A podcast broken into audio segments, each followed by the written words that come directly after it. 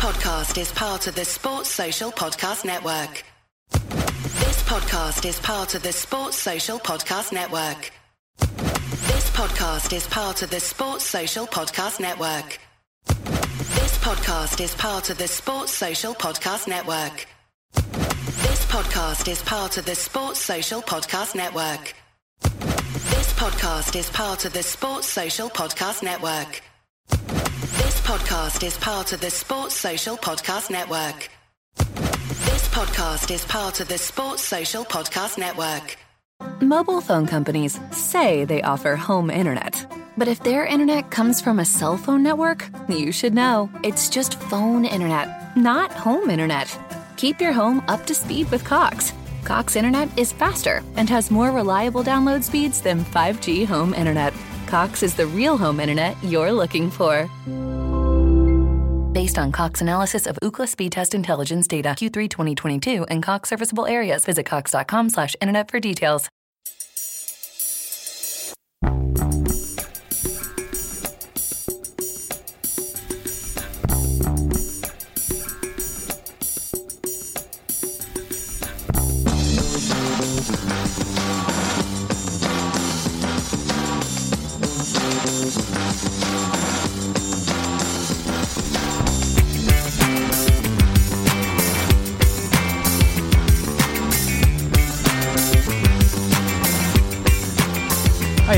Welcome back to the Actual Bulletin. It is Tuesday afternoon. As our tagline says, this is a big week beginning for Celtic. We know who we'll face next week in the Champions League. Obviously, that draw happened last Thursday. I'm sure we'll touch on that.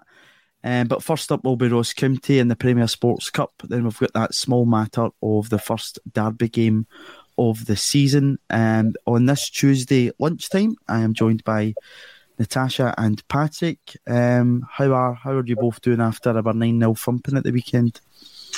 Good. Yeah, I don't know. There's just something about a game like that that really just sets you up for the whole week, doesn't it? It's not just the win and the 3 points in the bag, but the manner of the win, the record-breaking goals, the way in which we played. It just sets you up for a good week, doesn't it? Yeah, and it is going to be hopefully a good week. I'd imagine, Patrick, the players will probably return to training today. If they had the day off yesterday, it's kind of the norm after a game, and they'll be going through their paces for Ross County. This is the first time Celtic's played midweek in a long time, which seems a bit strange. Obviously, we had that wee bit of a lull towards the end of the season, back there, April, May time.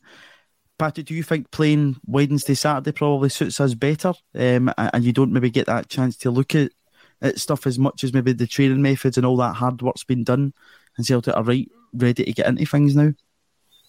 Yeah, I think it suits Celtic in particular. You get into a rhythm because, usually for us it's July until about March time that you're in this sort of Wednesday, Saturday or Thursday, Sunday as it was the past few years.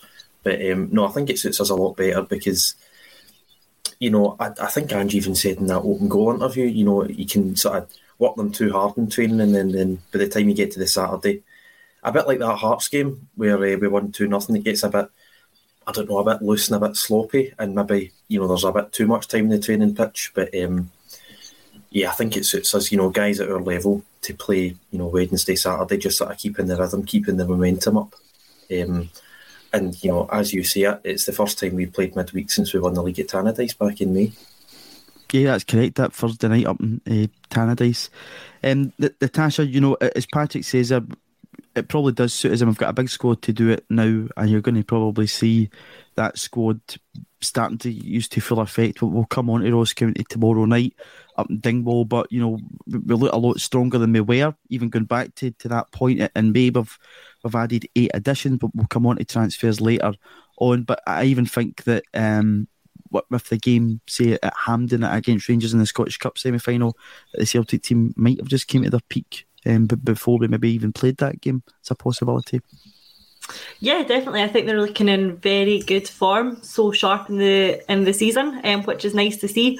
It has shown the real benefits of having Ange in for a proper pre-season. We know he was in for the last pre-season, but we also know how much working he had to do during that time, just in terms of the overhaul that there was. So he didn't have the sort of pre-season that he's had this pre-season.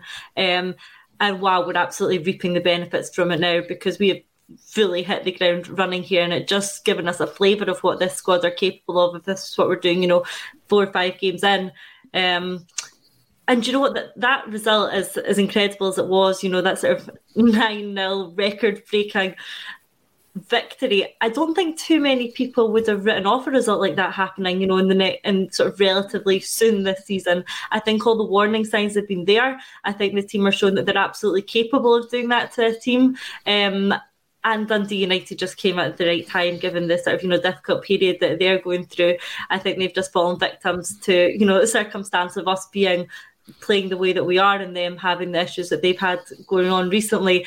It was just sort of, you know, the perfect storm for us in terms of what we did there. And there has definitely been, you know, a few calls at the start of the season of, will we see a double-digit victory this season? And to get so close to it already is just really exciting.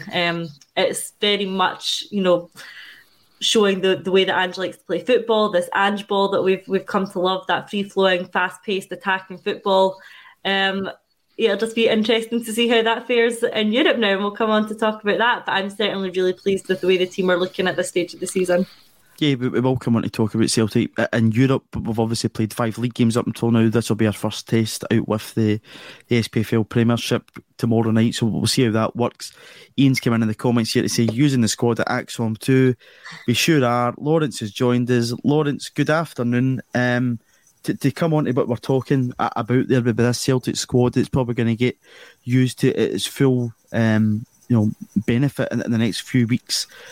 I had a conversation coming down on the bus from Tannadice on Sunday with somebody, and I said, I don't think that'll be the first time this season that a team gets an absolute doing off us.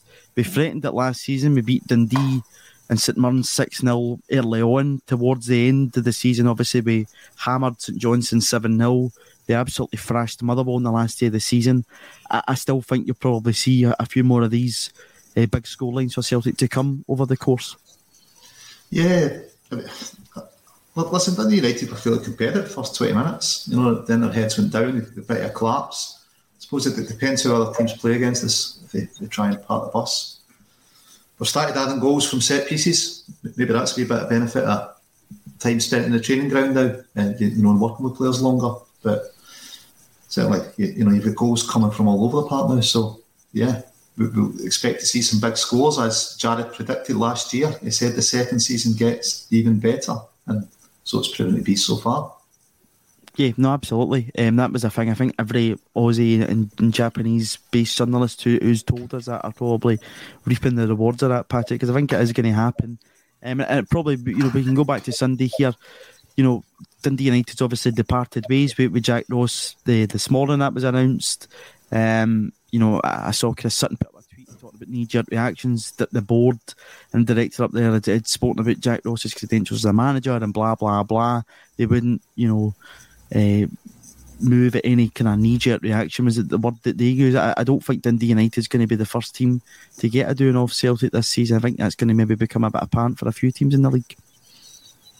Yeah, I just don't think it helped Jack Ross that it's his second doing within a month. You know, I think he was 3-0 down at half time against AZ, and then to go out and lose another 4, and then the same with Celtic, he's 4-0 down already, then he loses another 5. You know, I think he obviously doesn't know how to sort of close shop when you're getting beaten, you're getting humiliated, because it just seems to get worse second half. So you can kind of understand where Dundee United have come from there, but it is a bit early in the season. But I totally agree with the rest of you. I think, you know, there could be another doing, you know, even if it's just, I'm going to say, even if it's just 6 or 7, that's still a pretty impressive result. But it's less than 9, obviously, and I can see us taking, you know, 5 or 6 off a few teams this season.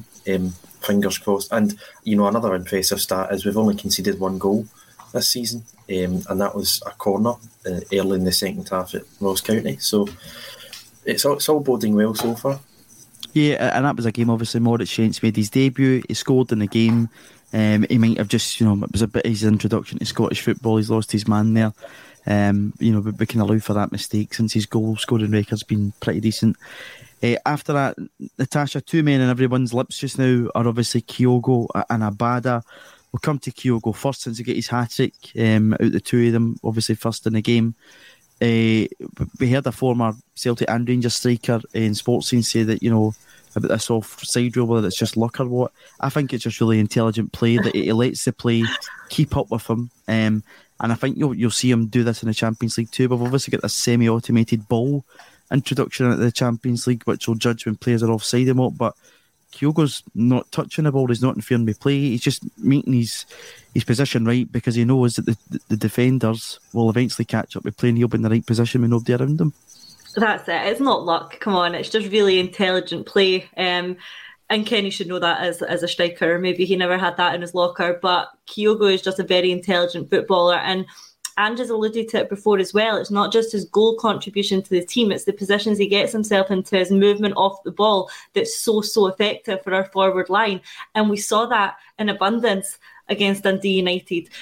Again, how many of our goals were scored by that square ball across the 6-yard box?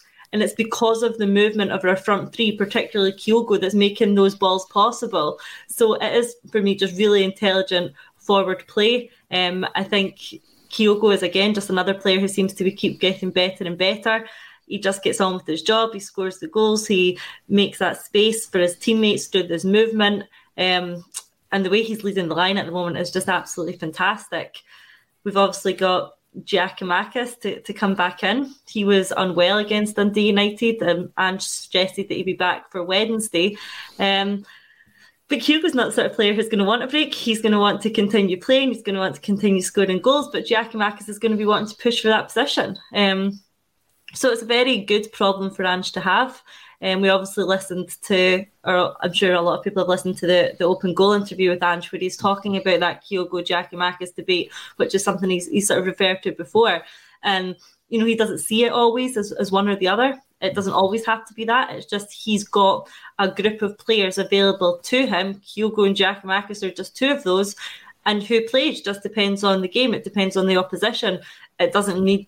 One game's particularly going to be Giakoumakis, another's going to be Kyogo. Perhaps they can both play together. And that's just a great position to be in, to have that strength and depth, particularly in the forward line and these players who can sort of rotate through positions. And now we've gone and added Haksabanovic to that as well. So... another player vying for a position, and we obviously caught up with him at the fan media press conference yesterday, and he really recognises how hard it's going to be to get into that team, particularly on the back of 9 goals and that, you know, Abada and Kyogo both scoring hat-tricks. He said he likes to play on the left or as a number 10, and he, you know, jokingly said that his way of, you know, making sure that he's getting his part of that squad is to score 4 goals. So again, healthy to have that competition, healthy to have them all fighting for position, and particularly with games, you know, of the calibre coming up in the Champions League, with ties against Real Madrid up for grabs, all these players are going to be vying for position, and it's great that we have so many quality players doing that. Yeah, no, absolutely. We've got plenty of quality there, and obviously I think had Giakoumakis been probably fit at the weekend, you would have saw him come on in the game, and the way we were playing it, likely I've got his goal. But yeah, I think that's a real good point, Natasha, and I'll come to you in this one, Lawrence. You know, those balls that we do play across at 6-yard box are just so hard to deal with, and at times the passing's so slick and the movement's so good that it just happens for Celtic. And again, you're seeing guys like Abada come in for his first start. Obviously scored the hat-trick, but before that he's making those runs out in that white right-hand side area, and the ball's coming in, and it's just so hard for defences to deal with. And adding Haksabanovic to that dilemma just puts us in a really, really good place going forward this season for Ange Postecoglou. Yeah, I mean, we're a very quick team going forward. You know, we're playing a lot of one-touch stuff. It's hard for defenders to pick up and, you know, to get set because the ball's got passed about, then it's wide and it's knocked across the box. It's obviously something they're working on in training. You know, getting these balls in, and either Kyogo goes in the middle, or your centre forwards in the middle, or your wingers coming in at the back post. So, no, it's paying dividends. It's something we saw in a few games last season. You know, from Abada, these back post runs, and either getting the run in somebody for a header, or just appearing out there and touching it in. So, yeah, you know, it's very much building on the work of last season. The players are getting used to playing like this and what's expected him, but I think, you know, speed-wise, it's definitely an upper level this season. You know, the one touch is having it a lot better, and I think the depth's a bit better. I mean, I thought Mooy was brilliant when he came on in midfield. You know, some of his through balls were just they were outstanding. You know, he's starting to get more minutes in his legs, and you've seen the dividend from that. It lets Callum play further forward, which is another benefit. Reo's looked brilliant in midfield before his injury, and at the weekend, yeah, fantastic again. So, you know, if you're the opposition, it's a real problem if we're the danger minutes, because out of that front six, you're like, you know, every one of them's going to hurt us. Yeah, absolutely. Anyone could turn you, but welcome on to Aaron Mooy, because I think he does deserve a wee bit of a chat through, especially with that ball he plays to Daizen Maeda for Abada's. I think that's for Abada's hat-trick. But it's 6 and 5 goal. 5 goals in 6 games. No, 6 goals in 5 games for Kyogo, Patrick. You know, I think he's going to score an absolute barrelload this season if he remains fit. He obviously got 20, and that was, you know, missing from January till April. He was in and out for a wee bit towards the end of December. But, you know, I think he really came to light in that League Cup final. If there was any kind of doubts that anybody had, I think we all knew that he was a quality player. But if there was any doubt in his ability, showed his quality in that game with his goals. And his second goal at the weekend is absolutely phenomenal. Yeah, there's a goal of the season contender in every game at the minute. I mean, it's absolutely ridiculous. You know, Jota's got 2. You've obviously had the overhead kicks against Kelly as well, and then you've got that one. And it's going to be stiff competition for, you know, goal of the month for August, never mind goal of the season. And obviously, no doubt in Kyogo's ability. You've got a situation where you could have both strikers getting 30 goals this season, because every time Giakoumakis comes on, he seems to get a goal as well. You know, he done it against Hearts, done it against Kilmarnock. Would have done it at the weekend as well there, wouldn't he have? Aye, to get the 10th, aye, would have done. He would have. If it wasn't for that illness. But it's a fantastic position to be in. I mean, the chances that we're creating for players, I think we had something like... And I think on Sports Scene it said we had 31 attempts and 13 were on target. So when you're giving guys of that quality those sort of chances, you are going to end up with these high score lines.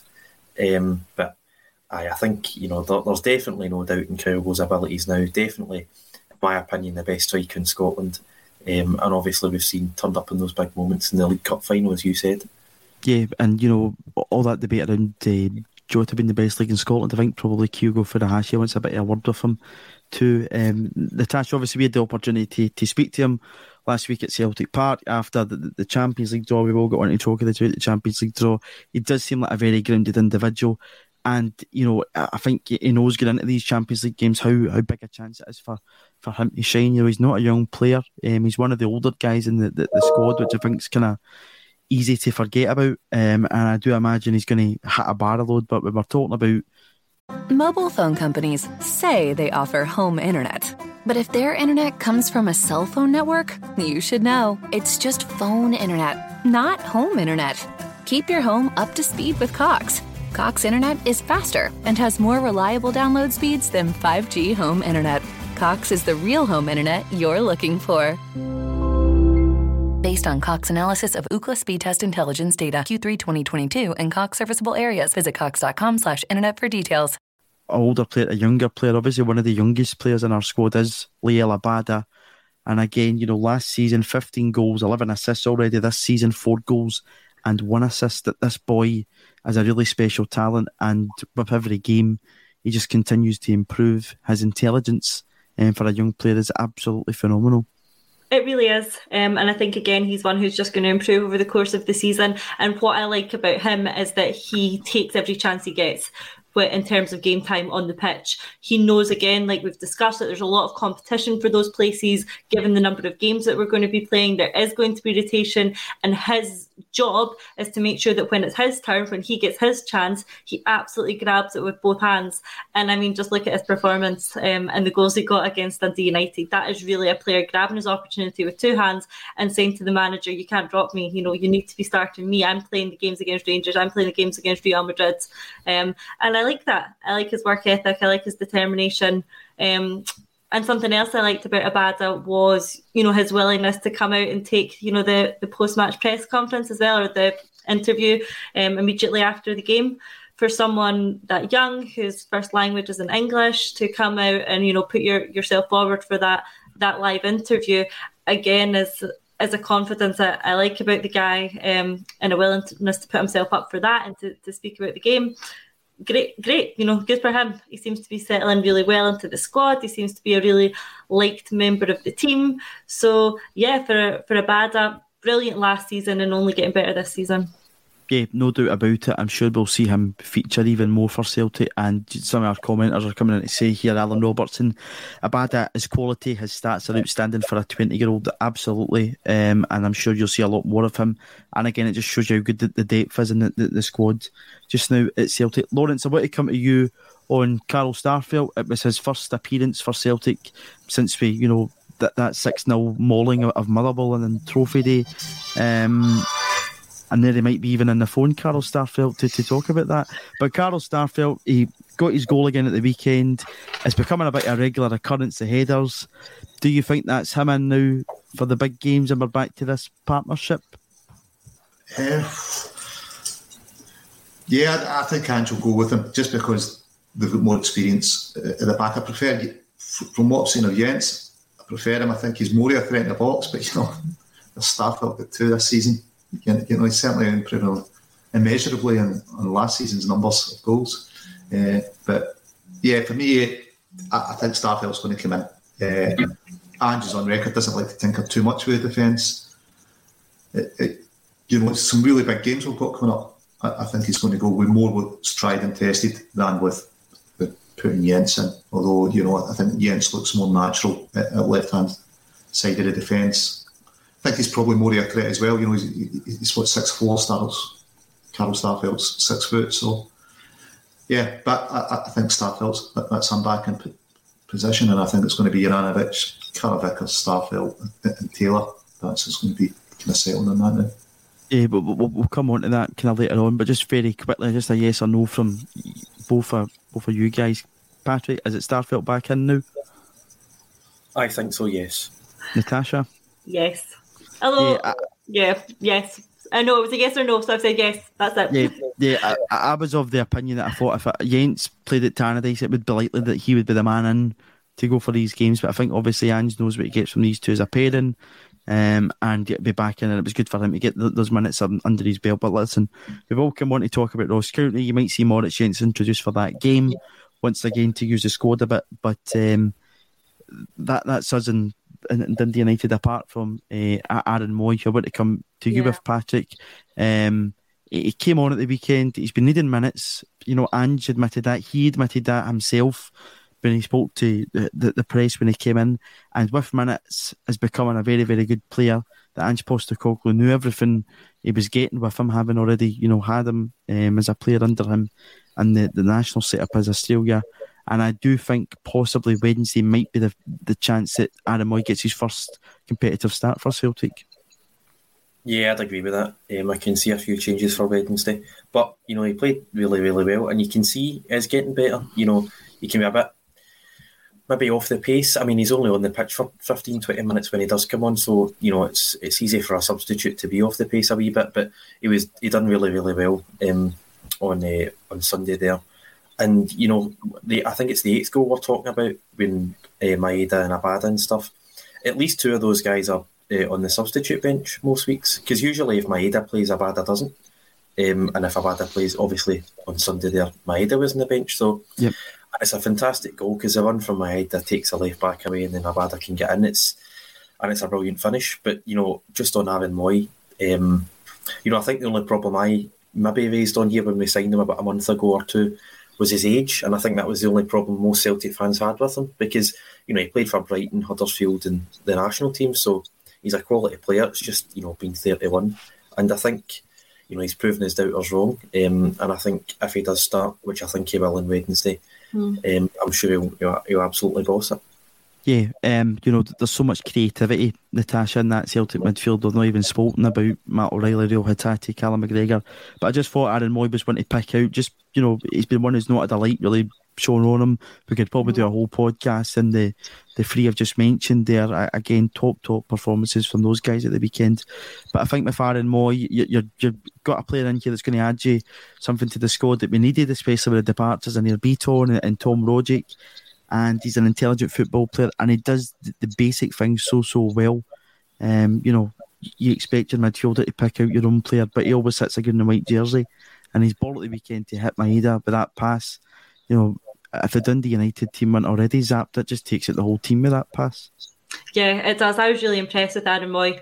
I think what he offers in the middle of that park, compared to the players that you've mentioned, is something different. He's a different type of player to that type of player, and it's his range of passing for me that sort of differentiates him from the others in terms of that he's got that sort of game. He's not the quickest, that's fine, but he's got these inch perfect passes, these long range passes, which we don't tend to see so much from the other players that we've mentioned. And he, you know, he gets stuck into. We saw a bit of that.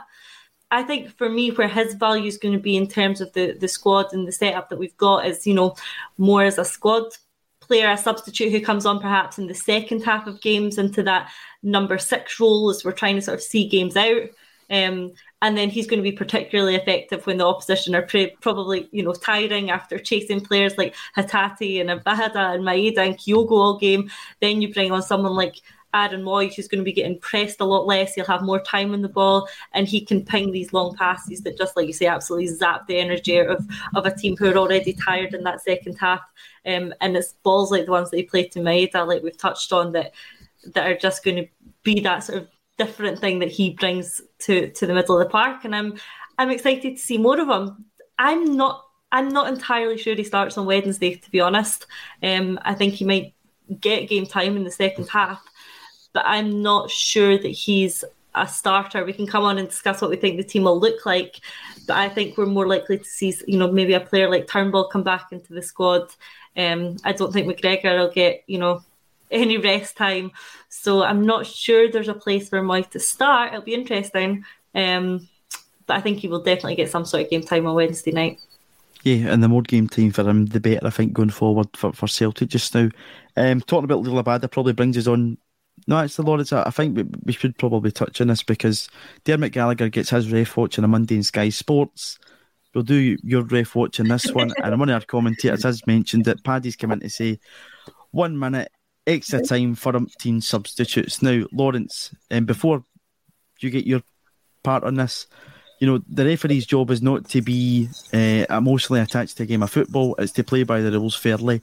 If that was 1-0 or 0-0, to either team, he'd have been added on 4 or 5 minutes with the amount of subs that happened. I don't know where he gets 1 minute from. Yeah, ridiculous decision. Yeah, you know, Celtic could have set a record score.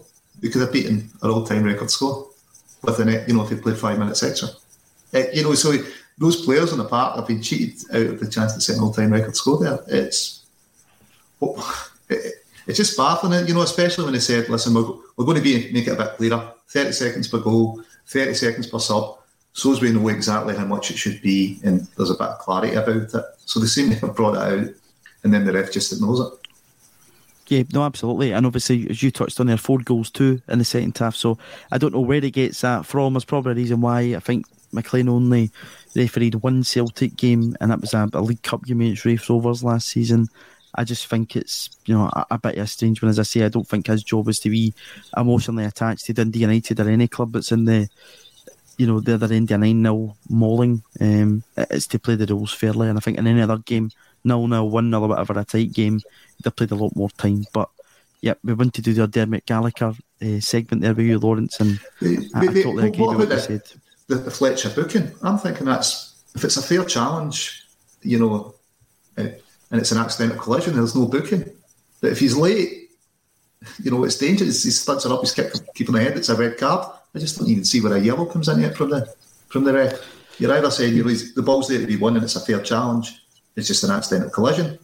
Well, why are you yellow carding the guy? Yeah, it looked like a sore one, to be fair. Looked late to me. Yeah, and all praise to Joe Hart for playing on in that one. That, I'm not too sure about the rules around that. It looked, you know, and again, but we're talking about Dundee United earlier on. That goes in, it's a completely different game. I think up there, another great save from Joe Hart, and well done to him for playing on, because if you're probably 5 minutes maybe into the game, if your goalkeeper's gone off, then you're naturally you're a wee bit worried. But he played on, and another clean sheet for Joe Hart. We'll move on to Owen Moffat with you, Patrick. Now, we're talking about Lil Abada there. We've got a player there, 15 goals, 11 assists last season already, 4 goals, 1 assist this season. Owen Moffat, 20 years of age. We saw him feature twice in the league last season. He came on came on in the game up in Dingwall when Ralston got that late winner. He played at St Mirren in that 0-0 draw when a lot of Celtic fans thought that the league was over, and he obviously came on in the League Cup final. We saw very little moments of him last season, but his departure to Blackpool permanently has been confirmed today. Yeah, I was quite surprised when I seen that. Obviously, that was announced about 20 minutes before we came on. I didn't realise how little game time he had. I thought he played a lot more than that, but obviously you just sort of remember things differently. I'm not too sure. I thought he was a decent player. Obviously, it's a bit difficult when you've got, Abada, what is 6 goals in 5 games or something, and then we've just signed Haksabanovic, obviously Jota and Maeda. You get Forrest and probably... Mikey Johnson as well ahead of Owen Moffat, so there is a lot of competition for places. I think it must have been the player that wanted to go, because I think we'd have tried a loan or something before eventually selling him. But yeah, just a bit surprised. I wish him all the best. I don't think we're losing anything short term. You never know long term the type of player he can become. But I'm just a wee bit surprised. Yeah, it'll be interesting one to see how his career develops down south. Natasha, I wish you were taking this one, but I think what Patrick touches on there is a really good point. At 20, he's still playing in the B team for Celtic. He's probably looking at the other wingers ahead of him at the club and thinking, I've got absolutely no chance here of breaking into that team. And he's maybe just thinking he had to go down south to prove himself, and an offer was on the table for him. He's maybe thought, we've had this conversation before on here, that for his career to progress and develop, he just had to make that move away from Celtic. Yeah, absolutely. But I probably agree with what Patrick has said there, that maybe a loan move would have been slightly better. Go out and get a little bit more first-team experience in a perhaps, sort of more competitive setting than the B teams is at the moment, in terms of the standard of football that they're playing at, I suppose, in terms of rather than competitiveness. But yeah, maybe go and try and play at a slightly higher level of football, see how that turns out for him over the course of a season. Sadly, and we don't want to talk about this, but players like, Jota, Maeda, Abada, they're not going to be there forever. So, he's only 20. I know, same sort of similar age to Abada. But yeah, I'm surprised that he's decided to move on at this sort of earlier stage in his career, but I'm mostly surprised that Blackpool have announced that he's going to be part of their development team setup. So, he's not going in his first team squad there either. So again, he's really just sort of switching one B team for another B team. Maybe his view is that he's got more chance of breaking into the first team at Blackpool with the players they have compared to Celtic with the players we have. Mobile phone companies say they offer home internet. But if their internet comes from a cell phone network, you should know. It's just phone internet, not home internet. Keep your home up to speed with Cox. Cox internet is faster and has more reliable download speeds than 5G home internet. Cox is the real home internet you're looking for. Based on Cox analysis of Ookla speed test intelligence data, Q3 2022, and Cox serviceable areas. Visit cox.com/internet for details. It's the Marketer's Report. This week, Patrizia Spagnoletto, Global Chief Marketing Officer, Direct to Consumer for Warner Brothers Discovery, weighs in on the difficult task of building and retaining consumer trust. Trust is a really hard thing to build and a really easy thing to destroy, and we have to be very respectful about that. Our partnership with iHeart has really helped us build that trust and that relationship with the on-air talent. The best thing for us to do is to build a relationship with our consumers. And if those consumers have a relationship with the DJs that are on air, then we want to build on that.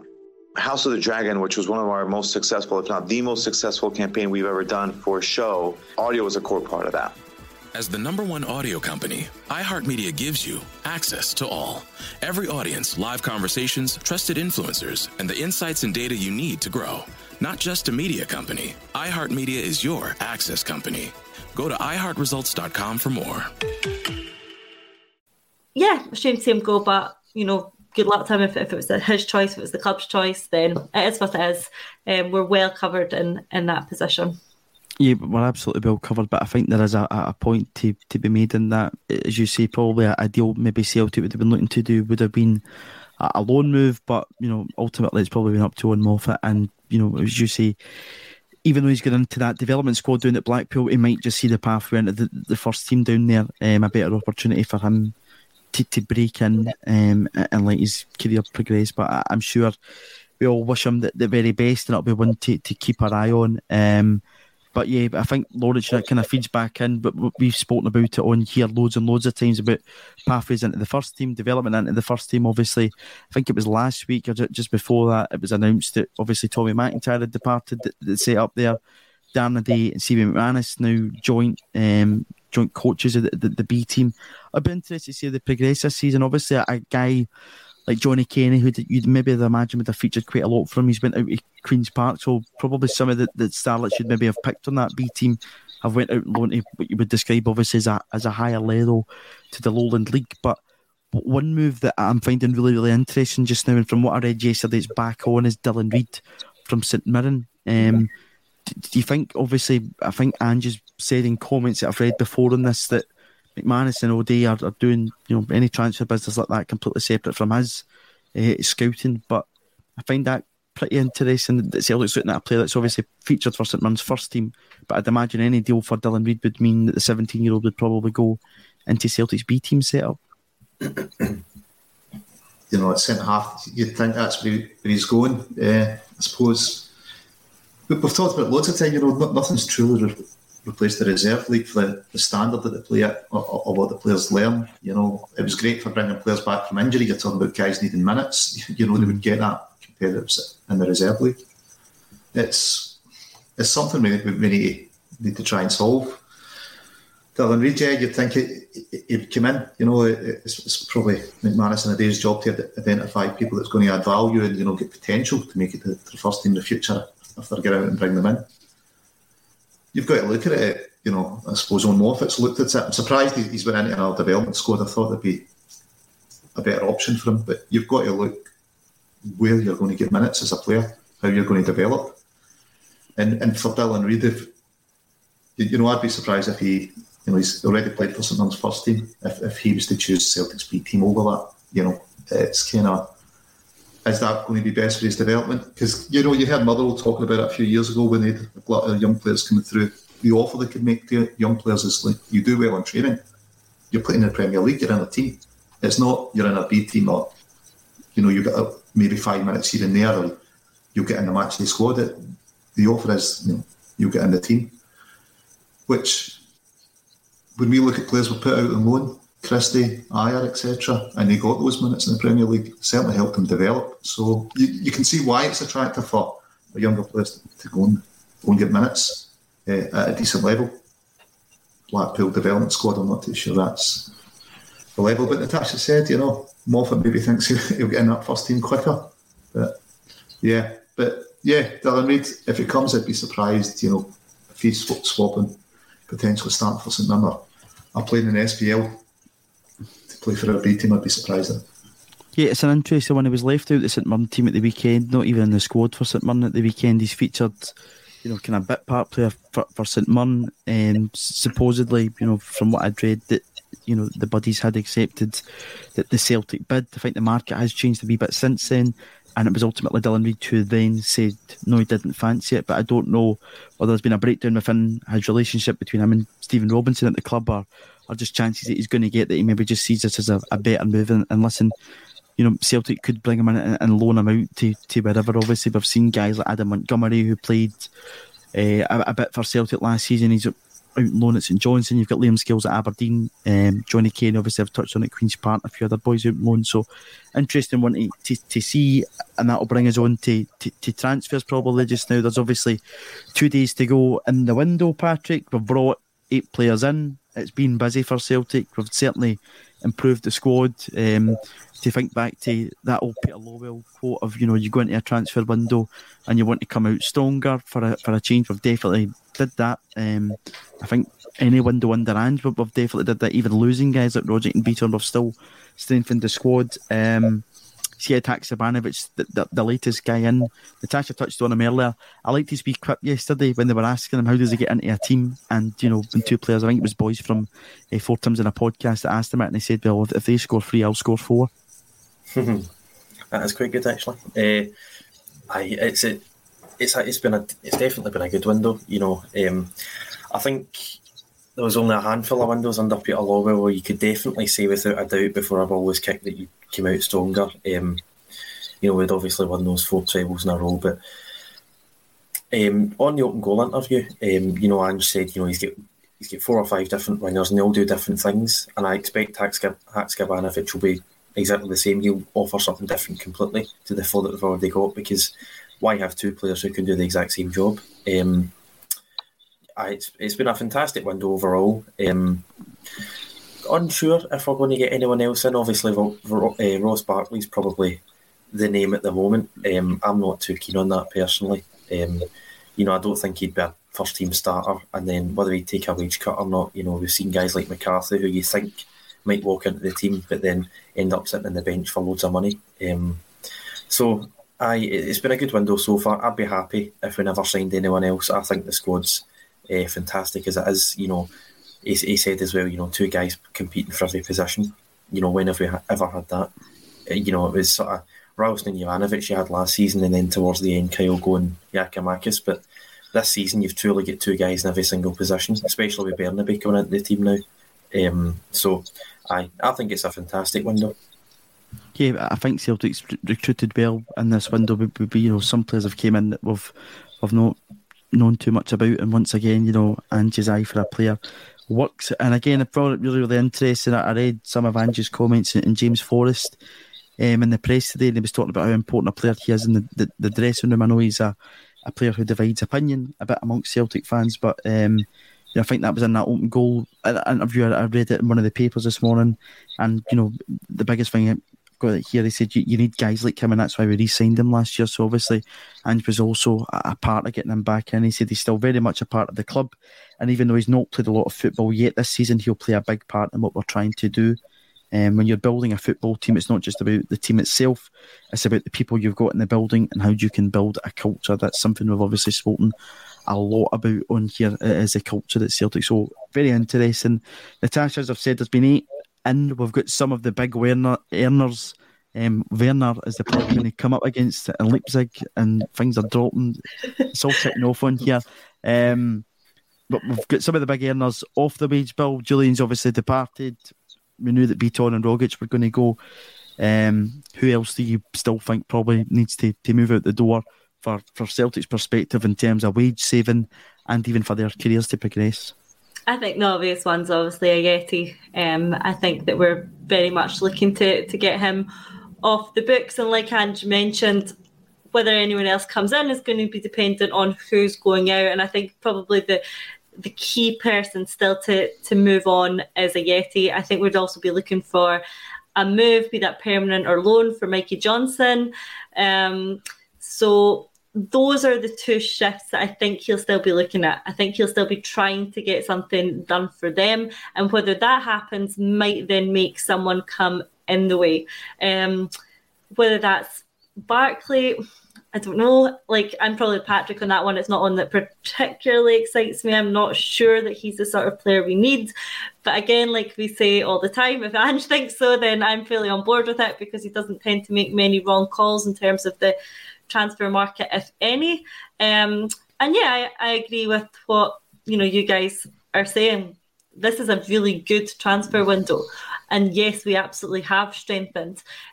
Something that people have mentioned, which Ange addressed in that interview we've been talking about, was, two of the key signings were Jota and Carter-Vickers. Are you really strengthening when they are the same players that were here last season? And I really liked his response on that, which was, they're not the same player from last season. We haven't bought, Jota and Carter-Vickers from last season. They're this season's Jota and Carter-Vickers, who are only going to keep getting better. And he thinks, as I do, their best games are still ahead of them. So we've got these players in now who have so much potential, who are going to continue improving, who are going to continue getting better in terms of what they can offer to the team. So we have strengthened simply by retaining those two players for another season and a season after that, and hopefully many seasons after that too. So we absolutely have strengthened, and the players we've brought in around that as well. Again, really positive about the one that, we're still excited to see is obviously Haksabanovic. Haven't seen what he'll look like yet, the sort of impact he's going to be able to have on the team. So even if we don't bring anyone else in, I think this is a very, very, very good transfer window. Whether we do bring Barkley in, I'm not sure. I think people have mentioned before, do we need him and Mooy and McCarthy? I don't think so. we'll see. But I think if I had to bet on it, I don't see any more incomings, but I don't see that as a problem either because the squad's in really, really good shape. Yeah, I think that's fair enough. Lawrence, what's your take on this? I would agree that Natasha on the stuff around Jota and Carter-Vickers, you know, when the window opened, they were not Celtic players, and Celtic did have to part with the money, even if it was in the option to buy. You know, budgets are set.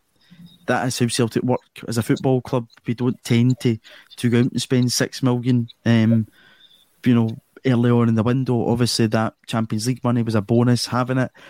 I'm probably still of the perspective that had Celtic not qualified maybe automatically for the Champions League, they would have held back like they have did in previous seasons. But I think lessons are starting to be learned within the building.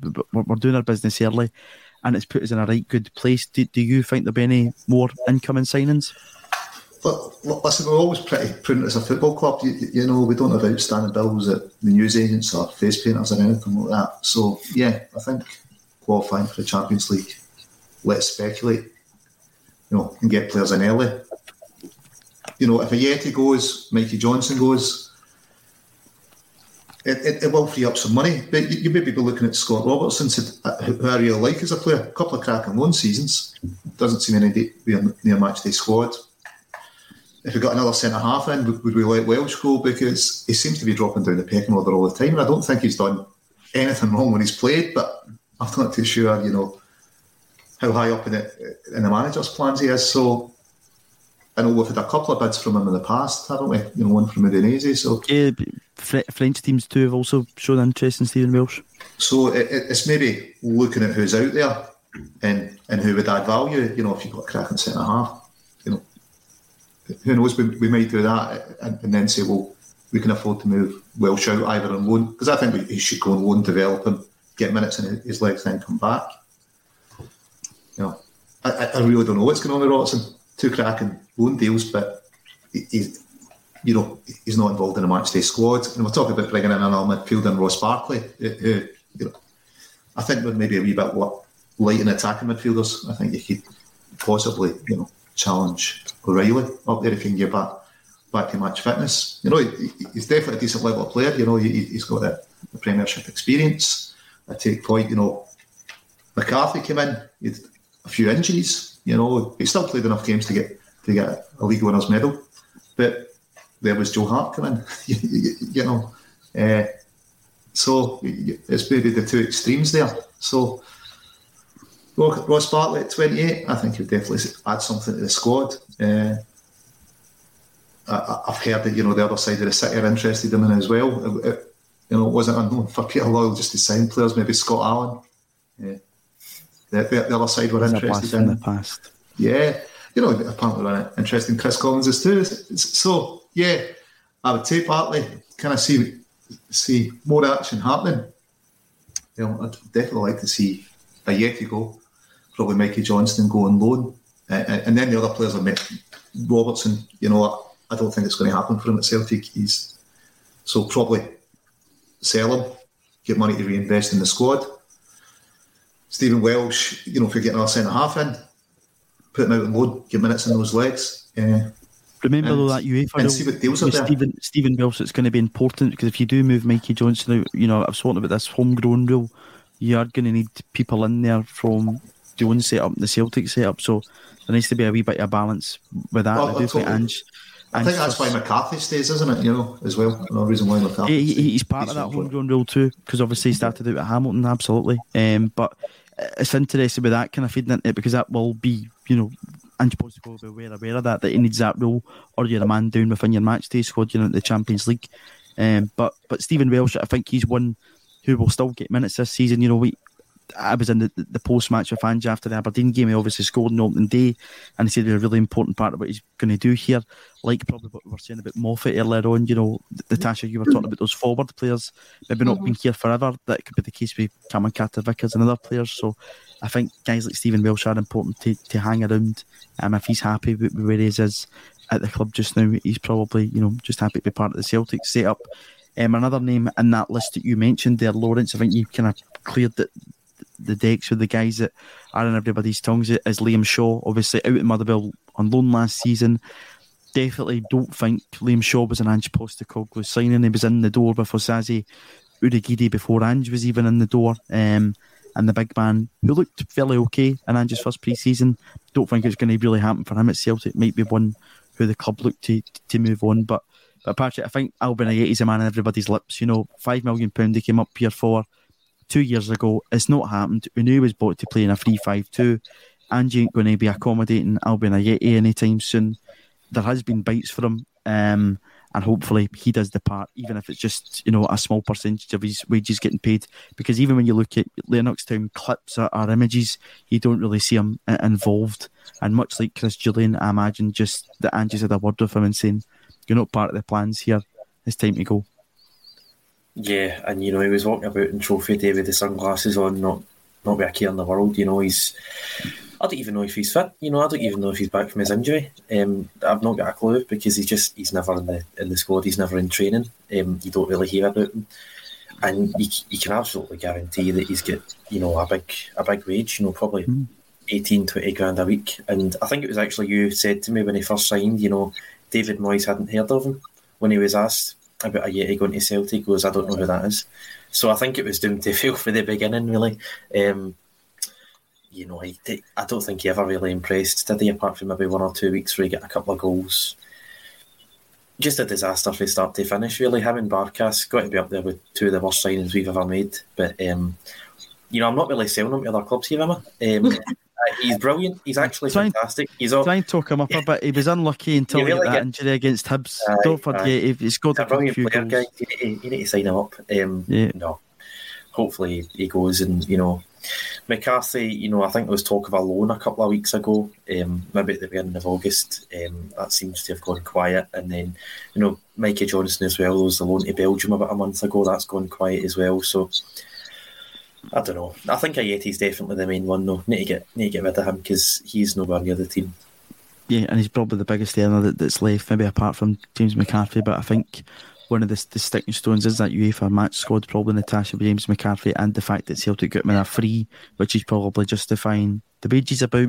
And there was even an image that appeared last Friday with Ange giving him a good old cuddle at Lennox Town. So he seems to be a part of the plans. I don't think he'll be moving on probably anywhere, but would you agree that guys like Ajeti probably needs to go? And I think at this point, you know, we've spoken about Mikey Johnson so much. I don't think was he on the bench on Sunday, Mikey Johnson? From memory, I can't remember. Somebody will tell us in the comments. But I think for a wee bit of his career to progress, I listened to Peter Grant at the beating home and Go Radio saying that the boy needs game time. You know, he's not like James Forrest, where, you know, he's towards the end of his career. He's still very much at, you know, the start with the amount of games that he's played, and he does need game time to possibly, you know, show Ange what he can do. Yeah, that he needs game time regardless of where it is now. You know, Mikey Johnson isn't as young as he was. You know, he's not, you know, a sort of 18, 19-year-old trying to break through. Mobile phone companies say they offer home internet. But if their internet comes from a cell phone network, you should know. It's just phone internet, not home internet. Keep your home up to speed with Cox. Cox internet is faster and has more reliable download speeds than 5G home internet. Cox is the real home internet you're looking for. Based on Cox analysis of Ookla speed test intelligence data, Q3 2022, and Cox serviceable areas, visit cox.com/internet for details. As the #1 audio company, iHeartMedia gives you access to all. Every audience, live conversations, trusted influencers, and the insights and data you need to grow. iHeartMedia is your access company. Go to iHeartResults.com for more. And regardless of whether that's a loan option or a permanent option, he needs to go somewhere and play football at this stage of his career. It's absolutely vital. I think something we've discussed before is that he's a confidence player. He gets better with more game time. And he is at Celtic right now just not getting that game time. And there is no real prospect of him getting that game time that he needs with the players that he's got in front of him. So for his own career, his own development, it needs to be a move. Could that be a loan move? Like we've touched on, these players move on. Is there then a role for him? So does he go on loan, try and get that game time that he needs, get his confidence up and come back? Or does he just think that he needs a start somewhere else that's going to guarantee him more game time in a sort of, you know, relatively more secure basis with a permanent contract somewhere. I don't know, but if I was his agent right now, I'd definitely be looking, and if I was him right now, I would be looking for a move somewhere, and I'm sure Celtic are definitely trying to help with that. Ange mentioned that relatively early in the window that a loan move for Mikey Johnson was something that he was looking for, so I'm relatively surprised that that's not been sorted yet.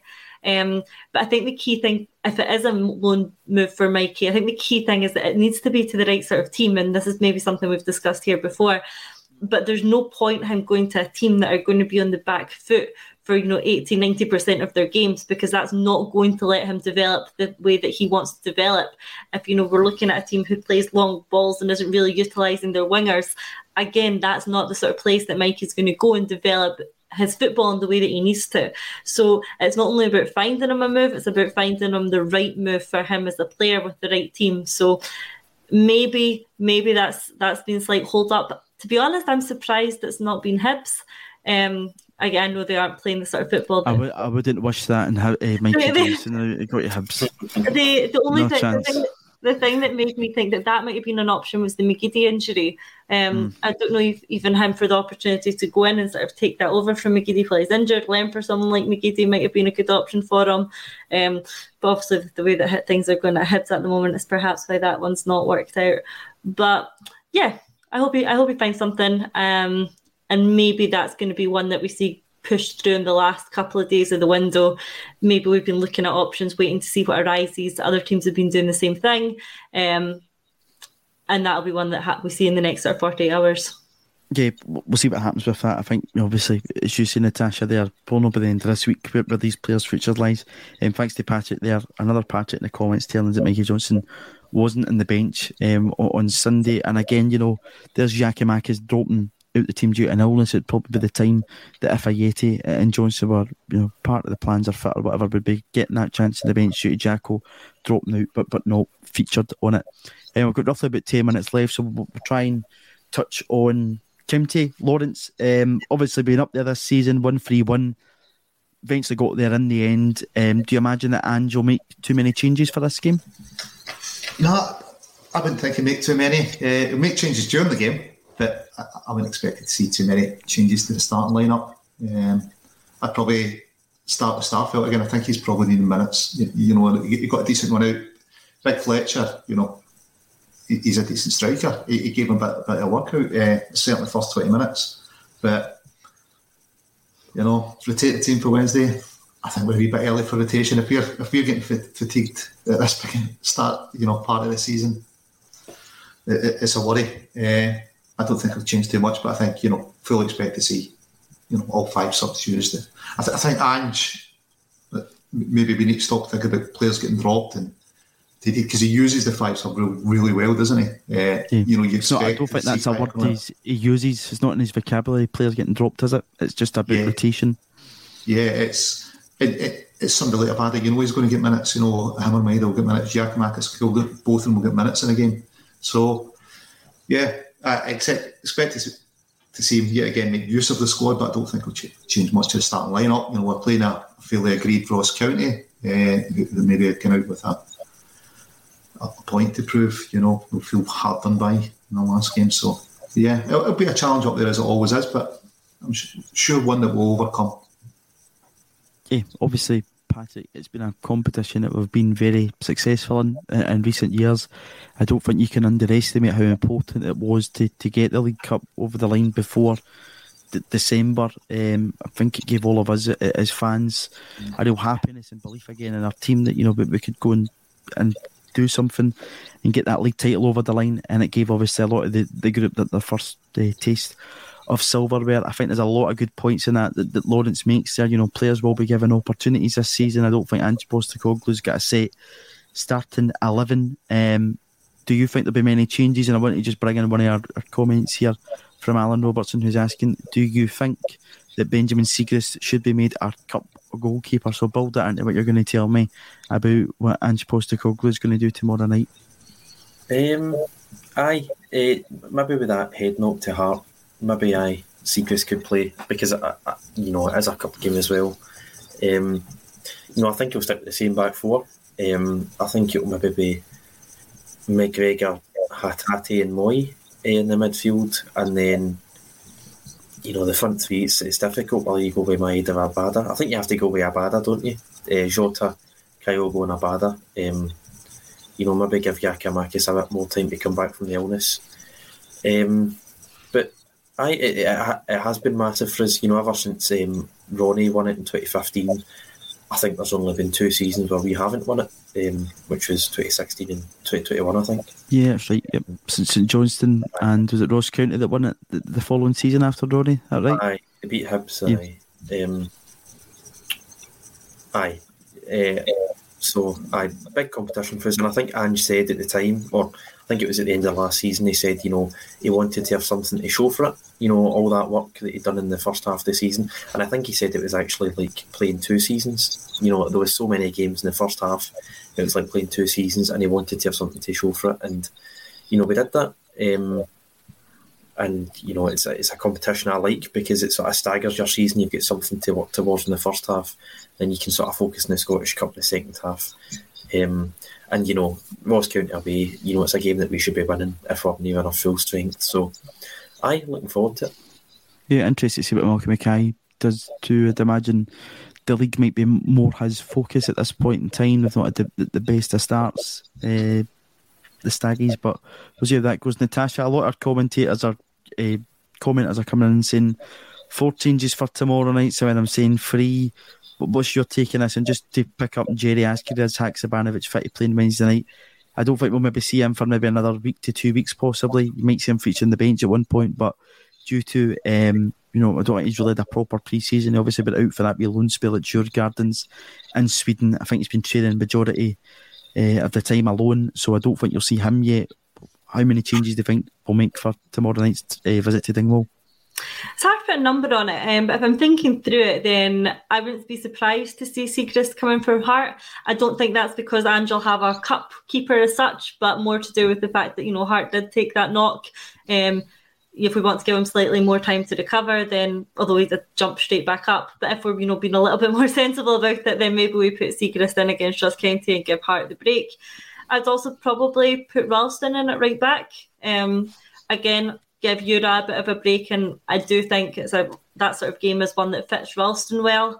There's a bit of debate in my head about what we would do with Starfelt or Jenz. I think play both. I think Starfelt and Carter-Vickers are going to be the key two. I think we saw that by Starfelt coming back in. Jenz had been doing exceptionally well for me. I thought he'd been playing really, really well, but with Starfelt coming back in against Dundee United, I think that was an indication of Ange wanting Carter-Vickers and Starfelt to have more time together before we get into the games like, you know, Rangers and Real Madrid and things like that. If that's in his head, that he wants the two of them to play a bit more together, then I think Starfelt stays in for Ross County. He's not had a lot of game time this season, we know, so maybe to get a little bit more game time under his belt, then we keep Starfelt in there with Cameron. But if it wasn't for that, then I think Jenz would be a good option. So that one for me is up for debate, but if I have to come down on it, I think we'll see Starfelt again. I think Taylor will retain his position at left back. And in the middle of the park, the change I expect to see is probably more Turnbull coming in. Hatate might keep his place, I think. Maybe all right. Played very well on Sunday, both did, so it'd be unfair if any of them do drop out.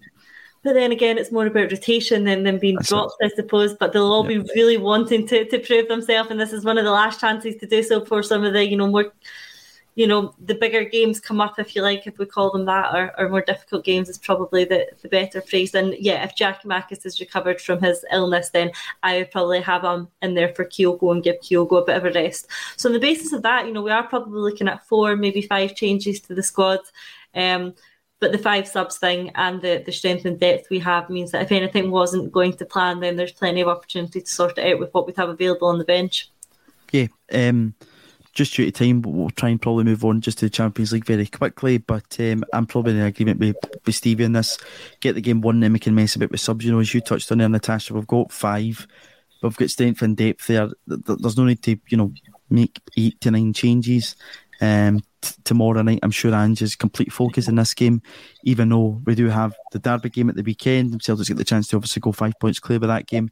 and we're welcoming Real Madrid next week. It'll be one game at a time for Ange Postecoglou just now, and he'll be looking at whatever team he sees best fit to probably beat Ross County, and we know it'll be a tough game.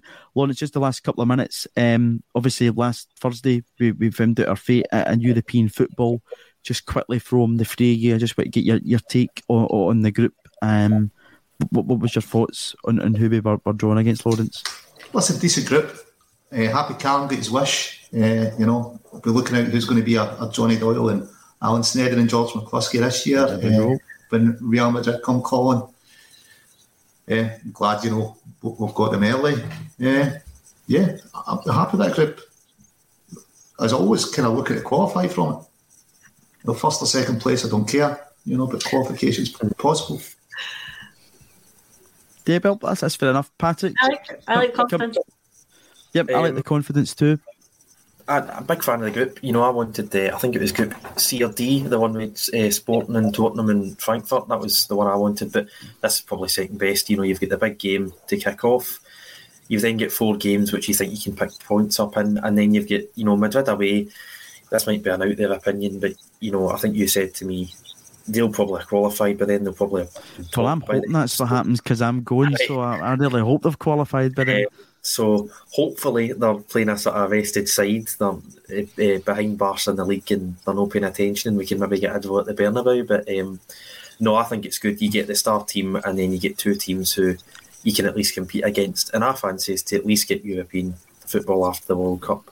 I think we should at least be finishing third, if not maybe stretching for second. I think it's between us and Leipzig for second, but definitely European football after Christmas. Yeah, I think, Natasha, you and I watched the group together inside Celtic Park, saw the draw happen live over there. I thought it was a group that had everything in it. We were waiting to see where we were going to get.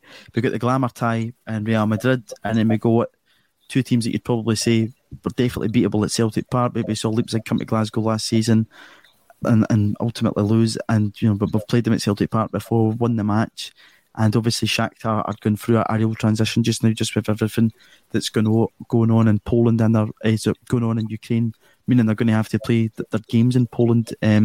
So I think it gives Celtic a bit of an advantage getting into this. We're in a position of strength. We've obviously added a lot to our squad, and I think I quite fancy Celtic to hopefully get European football after Christmas. Yeah, so do I, and that's absolutely got to be the aim, and I'm sure it is.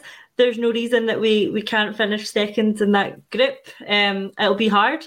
It's not an easy group, but there's never going to be an easy group in that draw. But like we were saying, Declan, when we were sitting in that room looking at the way that the draw was unfolding, if we'd had to have chosen, and I think we sort of narrowed it down to, maybe two or three that we wanted to go into, and we got one of those. I think it's a good mix of having a tie like Real Madrid, which is obviously very exciting. It'll be a great away trip and things like that. But also it has that balance in that, the other two teams in that group, we have to seriously be considering that we should finish above them in the group, which is a good position to be in. I think it's right to say that they were the bottom, if not bottom two, of both of the pots that they were in. So that, that's what you're looking for in terms of a draw. So, yeah, I think it's exciting because there's exciting on twofold, really. One, that there's going to be some really great ties and some really good games, some really good trips. And on the other hand, it's exciting because there's a real chance of progression. And I hope that we go out there and really do make our mark this season. Okay, let's just see how it goes. Obviously, that will kick off next Tuesday. We'll be on here before that game. But before then, Premier Sports Cup tie tomorrow against Ross County, derby game at the weekend, and we'll see where we are come next Tuesday. Thanks to everyone for joining us in the comments. As always, it's very much appreciated. And we will be covering everything, the build-up tomorrow, and I'm sure that the usual pre-match, post-match reaction will be on. Please do join us. If you have been watching, please do like and subscribe to the channel. Patrick, Lawrence, Natasha, thank you for joining me on A Celtic State of Mind.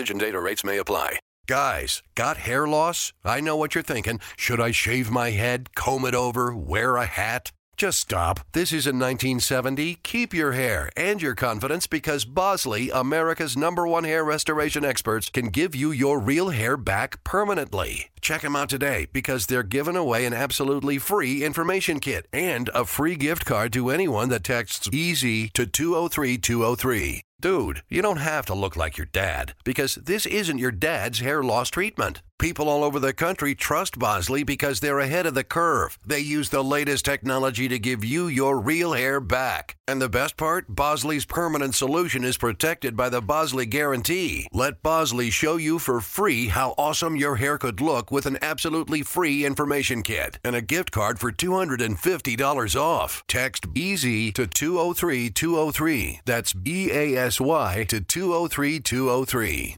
Mobile phone companies say they offer home internet.